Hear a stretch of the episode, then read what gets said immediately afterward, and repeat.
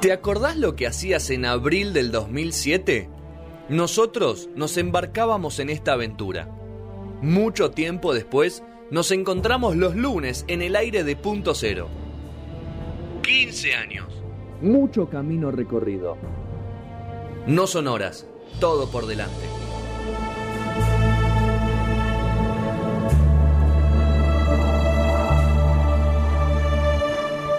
2030, eh, puntual. Seis meses, o sea, 180 días de guerra en Ucrania. Así es. Que comienza cuando Ya estamos Putin tiró la pasados, primera sí. bomba. Cuando, claro, y- y ordena ¿Ese sería la, el la comienzo? invasión. Claro, de, ok. de esta parte de la guerra, ¿no? Porque exactamente. Claro. Muy bien. Ya había una guerra civil de 2014, ahora es una guerra internacional, ¿no? Así es, el 24 de agosto en realidad se cumplieron seis meses del inicio de la invasión. Y vieron que siempre lo- los números redondos, en este caso medio año, al igual que los fallecimientos muchas veces, sirven para hacer un balance. Eh, no sé por qué, pero bueno, sirven. Eh, Pero fallecimiento para decir, era buen al final era buen tipo o era buena persona, ¿viste? Y qué Pero sé no, yo. el que era malo era malo, hermano. no, no, claro, eso, no, no, hacer un balance de, de la obra de esa persona en vida. Vamos a hacer el balance de cómo Europa ata- atacó también a la OTAN, atacó con, con, Sí. con leyes y normas a Rusia también. Vamos a hacer, eh, sí, una columna con dos ejes. Ok. Vamos con me gusta. El primero, cómo está la, la guerra propiamente dicha, para dónde va, qué está pasando en el, en el campo de batalla, digamos. Y la segunda, que es la que me parece más de cerca nos toca, son las consecuencias, las transformaciones que están habiendo, que son varias y muy profundas. Y sobre todo que eh, van a durar mucho tiempo. Es muy difícil que, que un punto de inflexión como este no genere cambios a largo plazo. Eh, y ahí lo primero que hay que decir es que nadie sabe qué va a pasar a largo plazo con el planeta Tierra en general y con el escenario político internacional en Muy bien. particular. Pero bueno, con respecto al primer eje, podemos decir que eh, está estancada la guerra en este momento, pero con Ucrania tomando la ofensiva, tomando la iniciativa. Eh, los rusos hace varias semanas que no, no tienen avances eh, importantes en el territorio, si bien tienen un corredor ya asegurado de hace meses, del que va del este, pasando por el sureste hasta el sur, además de la península de Crimea, que ya la tenían Ya desde el tenían. 2014. Lo que está pasando es que Ucrania acaba de, de ordenar el, el 29 de agosto, o sea, el lunes pasado, ¿no? 29 de agosto, una contraofensiva, así la llamó Zelensky, el presidente, para recuperar una de las ciudades más importantes que tiene Rusia desde marzo, que es Gerson, que se escribe distinto en... O sea, traducida es Gerson. Eh, así que vamos a usar la palabra Gerson. Eh, esta, esta contraofensiva se da después de que Ucrania recibió una tonelada de guita y de armamento hace Claro. poco. Más la que viene recibiendo, ¿no? Pero hubo hace muy poco... Guita y armamento, las dos cosas. Exactamente. No sé si vieron las imágenes de un lanzacohetes Sí. que estuvo dando vueltas, el HIMARS, que no tiene mucha. eh, no tiene un largo alcance, pero es muy preciso. Es lo suficientemente preciso como para que los rusos se den cuenta de que están ante un armamento más pesado que el de hace unos meses. digamos. O sea, se cagaron un poquito. Se puede decir. Ok. sí. Eh, Ojo, Putin debe tener uno guardado eso. Putin tiene ojivas nucleares que son un poco más importantes, pero bueno, lo cierto es que Ucrania la está peleando, se puede decir así rápidamente, y esto es, es un- una novedad, digamos, que Zelensky diga vamos a recuperar Gerson, además puso la fecha, dijo para septiembre va a estar nuevamente en manos ucranianas Gerson. ¿Por qué importa esta ciudad? 200 280.000 habitantes, sur de Ucrania. Bueno, es importante porque está a 90 kilómetros nada más de Crimea, de la península de Crimea, eh, y porque tiene un puerto muy importante que da al Mar Negro. O sea que es importante comercialmente y territorialmente, ¿no? ok. Y hay quienes dicen que es la, la primera estación, recuperar Gerson, en un tren que sigue a Crimea. Para que después sigamos. Exactamente. Que, bueno, es otra cosa recuperar Crimea, ¿no? No es lo mismo que, que una ciudad que Rusia tiene desde marzo, comparada con una península que tiene desde hace ocho años. Pero bueno, eh, además hay que decir que Gerson, en Gerson, hace ya dos o tres meses se viene hablando de la posibilidad de que Rusia impulse un referéndum para independizar a Gerson de Ucrania, como ya pasó con Donetsk y Lugansk en, el este, en el Donbass. Eso está en veremos ahora, justamente porque eh, se, se viene esta contraofensiva, ya se vino en realidad, están, están luchando. En La- la- ejecución. exactamente, está en ejecución, con final incierto, obviamente. ¿Esta zona es, es donde está la, la central nuclear que también está corriendo riesgos? No, ahí va. que en otro lado, ¿no? eh, exactamente. Está a punto de ir a ese, a ese, a ese tema que es la, la gran palabra en este momento que, que todos los analistas están pronunciando es Zaporilla, que es esa central nuclear del eh, sureste de Ucrania, que es la más grande de Europa. Primer dato. Segundo dato, está en control de Rusia desde marzo, pero de hace varias semanas hay conflicto, perdón, hay, hay enfrentamientos, quiero decir, eh, bombardeos, imagínense, en una zona, Claro. una central nuclear. la más Mega grande polémico. Sí, más que polémico, peligroso. Sí, ¿no? total. O sea, eh, además lo que hay que entender es que está a la vera de un río, que es eh, el río Níper, que es el cuarto más largo de Europa, que cruza Ucrania de norte a sur y que desemboca en el Mar Negro, que a su vez desemboca en el Mar Negro en el Mar Mediterráneo. Mediterráneo. O sea, O sea, es un quilombo in- in- Exactamente. imposible de frenar. si llega a pasar algo con esa central, Cagamos. las chances de que, de que se expanda por toda Europa el, material radioactivo son Altísimas. de 100%. Sí, o sea, sí. no hay manera que no. ¿no? Entonces, eh, claramente la- la principal preocupación en este momento en el campo de batalla es el lugar. Eh, y o sea, ahí- está tomado ya sí. por los rusos, esa Ya, parte. desde y marzo están está tomado- ahora los ucranianos atacando esa zona. Exactamente, Uf. exactamente. Y acá entra un argentino. Papá. Entra, Y siempre. Vieron que siempre Estamos ahí, Baja por el mundo. ahí, en, un sí. bosque nevado en Canadá hay un argentino, en una playa paradisíaca en Tailandia hay un argentino. Catástrofe Eh, mundial, hay un argentino Claro. muriéndose. Exactamente. Rafael Grossi, quizás lo, lo escucharon este nombre, es el titular del Organismo Internacional de Energía Atómica de la ONU, que está encabezando una comitiva en Zaporilla para básicamente eh, constatar el estado de las instalaciones, el estado del personal que trabaja en la, en la planta y además como una forma de intentar marcar la cancha diciendo eh, esta zona se tiene que desmilitarizar, señores, porque estamos corriendo un riesgo que no sé si se dan cuenta que Es muy alto. irreversible, pa. Irreversible, claro. Y, y que podría ser peor que, que Chernobyl. Muchos dicen que podría ser peor que Chernobyl. Y porque Que- desemboca en, el río, digamos. Exactamente. Alcanzaría muchos más países en mucho menos tiempo, básicamente. Eh, así que, bueno, estamos. ¿Ante esto Europa viendo- hace algo o por ahora...? Le da un apoyo muy importante a, Eso, a- la comitiva. siga- Ah, la comitiva. No, no, claro, Europa claro. manda fierro, no hace más Por nada eso- que por eso. Manda Claro. fierro y vota sanciones contra Y Rusia. pero esto Sí. le, le puede volver en contra, por eso preguntaba. Exactamente. No, no, claro. Eh, en este caso, eh, está apoyando a la comitiva para eh, aflojar la tensión, lo cual no significa que apoyen un, No, no. un- un cese al fuego No, general. Porque están llevando, mandando armas. O sea, Claro. se Es una paradoja Se corta el negocio. Exactamente, es un buen punto. Segundo eje, que es el, el- el más, el más complejo, porque es el que más eh, transformaciones eh, acarrea, digámoslo así, desde febrero mismo en realidad. Eh, vamos a escuchar un audio de Dale. disparador, a modo disparador. El audio 1 que es el del presidente de Francia, Emmanuel Macron, en estos días, hace muy pocos días, en una reunión del Consejo de Ministros de Francia. Lo escuchamos y después traduzco. Le moment que nous vivons, et, et nos compatriotes le, le vivent avec nous, peut sembler être euh, structuré par une série de, de crises plus graves les unes que les autres, et il se pourrait que d'aucuns voient notre destin comme étant perpétuellement de gérer des crises ou des urgences. Je crois pour ma part que ce que nous sommes en train de vivre est plutôt de l'ordre d'une grande bascule ou d'un grand bouleversement. D'abord parce que nous vivons, et cela pas simplement depuis cet été, ces dernières années, au fond, la fin de ce qui pouvait apparaître comme une abondance. Notre liberté, le régime de liberté de vie dans lequel nous nous sommes habitués à vivre, a un coût. Et parfois, quand il faut le défendre, peut supposer des sacrifices, en tout cas d'aller au bout de certaines batailles à mener. Que la situation que nous vivons a un coût. Que notre liberté, notre avenir suppose des efforts. Quant au... J'attends aussi sérieux et crédibilité.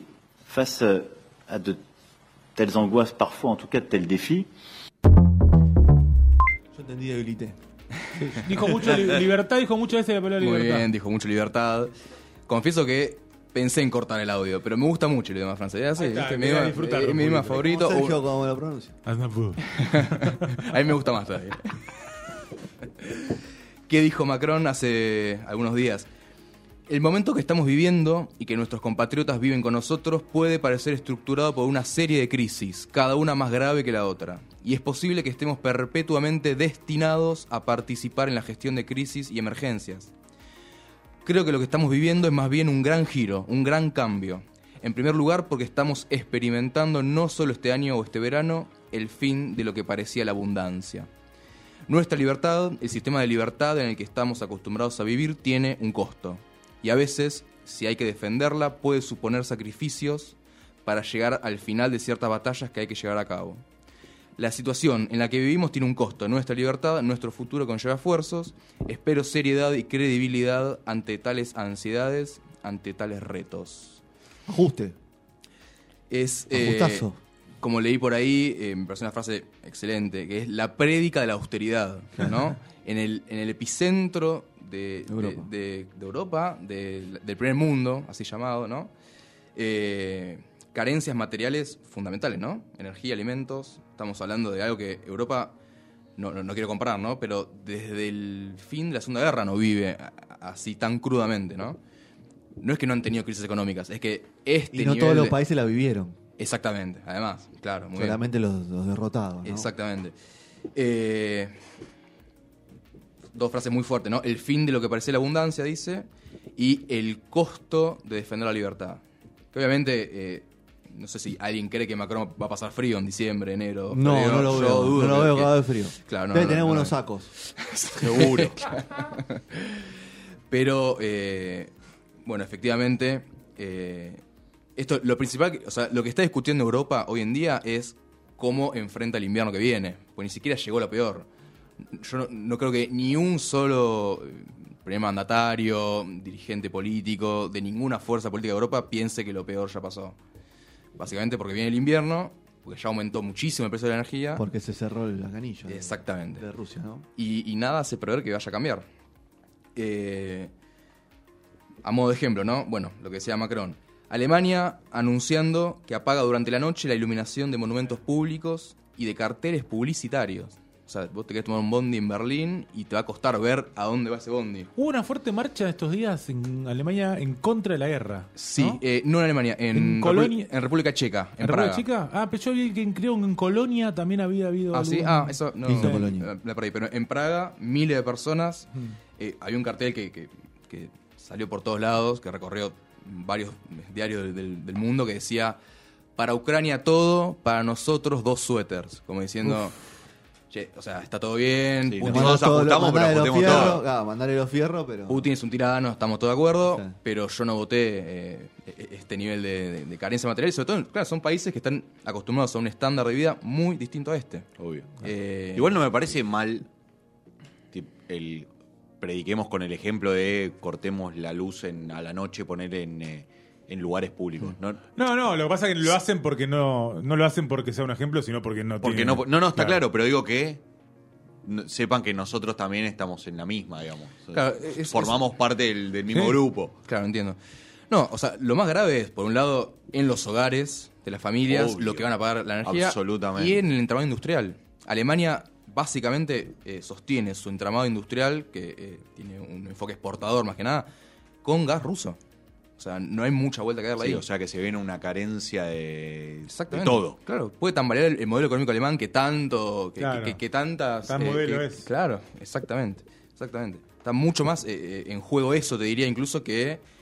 eh, si pasan frío o no. Claro, Sí. claro, exactamente.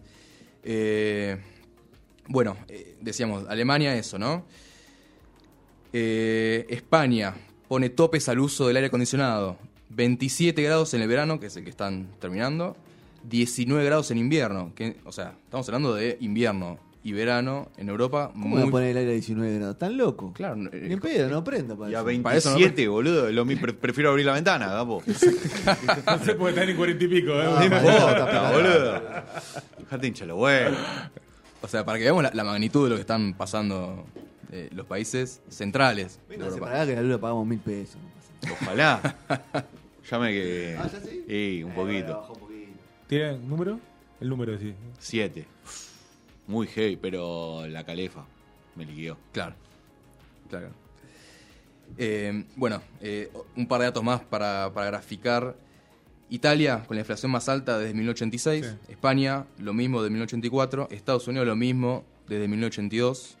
Son todos récords de, de- de- de décadas. 40 años, ¿no? Estamos hablando de 40, 40 años. años, claro. 40, sí, 40 Sí. Casi 40. Clásico, casi 40. Y como decíamos, no solamente en las potencias centrales, sino también en países. Vos eh, al inicio mencionaste Sri Lanka. Un detonante muy fuerte fue el, el aumento de- del precio de los alimentos. Sí. No fue el único, pero fue decisivo para que explote todo el sistema político por el aire, a tal punto que vi- vimos fotos de manifestantes duchándose en el baño presidencial de la residencia, ¿no? Ya que se gobierno. Los saqueos acá, ¿no? ¿Cómo? Los saqueos acá a veces comienzan por eso. Ah, sí, sí. Ah, que pueden pasar. Sí, sí, sí, Sí, sí. sí, no. Y, y bueno, no sé, Perú, eh, la inflación más alta en 10 años. Son países que tienen muy poca inflación históricamente. Perú, Uruguay, Colombia, están todas en esa. Argentina cerró con 50 de inflación en el 2021 y va a tener 75, 80 este año. No, no te quedes corto. No te quedes corto. Bueno, yo así no, no, no creo que llegue. Pero ponele, vamos a cerrar en 80. De esos 30 de salto, muy buena parte es por la guerra. No, Sí. no lo único. No, la, no, la brecha no. cambiaria también es importante, pero Sí. seguro que esto es muy importante. Mitad y mitad. El ancla dólar y mi y mitad de la podríamos guerra. decir sí. mitad y mitad. Todavía no nos llegó el coletazo fuerte de la guerra. nosotros. Es eh, debatible. Sí. Debatible si más, puede ser más fuerte todavía. Capaz que tenemos ¿no? tanto quilombo que no lo divisamos, ¿viste? Que Claro, ese- Pero no importa. Ah, si venís 50 de inflación, Claro. te empieza a, a- se, te puede- se, se te difumina el Un registro. poquito claro. más. Claro. Claro. Un vaso más. Ya, ¿qué ya fue, ¿qué un querés más, que Me te tomé diga? ocho nomás. Es como, está. ¿lo vieron el video de Paquito? Paquiño, en Twitter, ¿no lo vieron? El Paquiño, el video de Paquiño. ¿No lo vieron? Paquiño. A mí me Sí, suena un que- hilo de pa- Alguien me lo contó, me parece. El video Paquiño empieza tomando, dice, soy Paquiño, me voy a tomar unas, eh, un vaso de vino. Y al Sí. video lo va mostrando al, vas- al séptimo vaso, al décimo vaso. Y en un momento que termina tipo un sallé de leche, pobre Paquiño. y, y se lo voy a decir, en Argentina lo mismo. Una más, una más, una más, decir una más, una más. En algún momento. Claro. Termina con Paquiño. Claro. Eh, Se lo vemos tres videos. Eh, la cuestión política también muy inestable, repasamos brevemente, ¿no? Cayeron los ministros, los primeros ministros de Gran Bretaña e Italia, Johnson y Draghi Ah, respectivamente.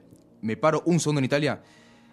Son sistemas parlamentarios, o sea que la verdad son como un Shenga, ¿viste? Que se va una fuerza política y tambalea todo, literalmente. De hecho, cayó el gobierno por eso. Pero lo interesante es que la fuerza política que le retira el apoyo al gobierno de Draghi es una fuerza de ultraderecha, ultracatólica, eh, eh, bueno, eh, ultraderecha, ¿no? Pero con una línea, en términos económicos, de, che, la subordinación a Estados Unidos hizo que tengamos la inflación más alta en 40 años. Ah, eh, Un argumento muy concreto, ¿no? Nos subordinamos a las sanciones a Rusia y nos está pasando esto.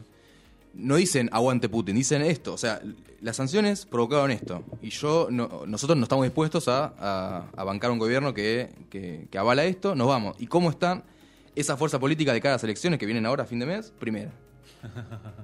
O sea, posiblemente. Están mirando más para adentro que para afuera. Exactamente. Pues además ya, ya aparecen encuestas que dicen que las mayorías, sí, las mayorías de, de los países, de las poblaciones de los países, no apoyan las sanciones. Que no significa apoyar a Putin, No, no, repito. claro. O sea, No, no, eh, claro. hay- porque hay gente que dice, eh, entonces, no. Eh, bueno, Alemania, muy debilitado el gobierno alemán, que asumió hace muy poco, creo que, sí, ocho meses, nueve meses. Pérdida, eh, pérdida total de liderazgo en la Unión Europea, que Alemania era el factor en la Unión Europea con Merkel, lo fue durante 15 años más o menos. Macron perdió la mayoría en la Asamblea Nacional Sí. a manos de la ultraderecha y la izquierda, las dos fuerzas que criticaban justamente haberse acoplado a, a las sanciones a Rusia. Biden muy debilitado para las legislativas de este año. Que igual, Biden Está si se debilitado. filtró- eh. debilitado. No le imaginé, está Ah, debilitado. Te filmás callándote en bicicleta. Chau, capo, chau. Eh, y así podríamos seguir, ¿no? Y al mismo Eh, tiempo las chicanas de Putin, ¿no? Diciendo, hicieron todo esto, están perdiendo ustedes y nosotros no. Lo ¿no? pedís, lo tenés, porque ahí vamos a eh, escuchar, vamos a- al otro gran bloque ¿no? en disputa. Hay quienes dicen que en realidad la disputa es Occidente-Oriente, porque ahí suman la guerra comercial Estados China. Unidos-China, Claro. que evidentemente tiene mucho que ver, pero en realidad acá es Rusia contra Occidente para mí, ¿no? Y sobre todo Putin contra Occidente. Eh, vamos a escuchar un spot de hace un mes y pico, sí, un- alrededor de un mes, eh, oficial del, del Kremlin. Lo escuchamos y lo traduzco y analizamos. Vamos a ver. This is Russia. delicious cuisine, beautiful women, cheap gas, rich history, world famous literature, unique architecture, fertile soil, cheap electricity and water, ballet, cheap taxi and delivery, traditional values, Christianity, no cancel culture, hospitality, vodka, economy that can withstand thousands of sanctions. Time to move to Russia. Don't delay. Winter is coming. El ¿Y ¿Por final. qué es en inglés? Y para que No lo entendí. Yo entiendo que es obviamente que, pero Eh, el final es lo más, lo más hermoso el final. muy Game of Thrones. Eh, dice, esto es Rusia. Deliciosa gastronomía, bellas mujeres, gas barato, rica historia, literatura mundialmente famosa, arquitectura única, suelo fértil, luz y agua baratas, ballet, taxi y delivery baratos, valores tradicionales, cristianismo, sin cultura de la cancelación, hospitalidad, vodka, economía que puede soportar miles de sanciones. Tiempo de mudarse a Rusia, no demore, el invierno se acerca. Que es como meter el dedo en la llaga, en, el medio de, de lo que está discutiendo Europa. Eh, no es que Rusia está fumando bajo el agua. No, O ni pedo, Las sanciones tuvieron su impacto. eh, por ejemplo, las cifras de, de creación de empleo están mucho más bajo Las cuentas están congeladas. Exactamente.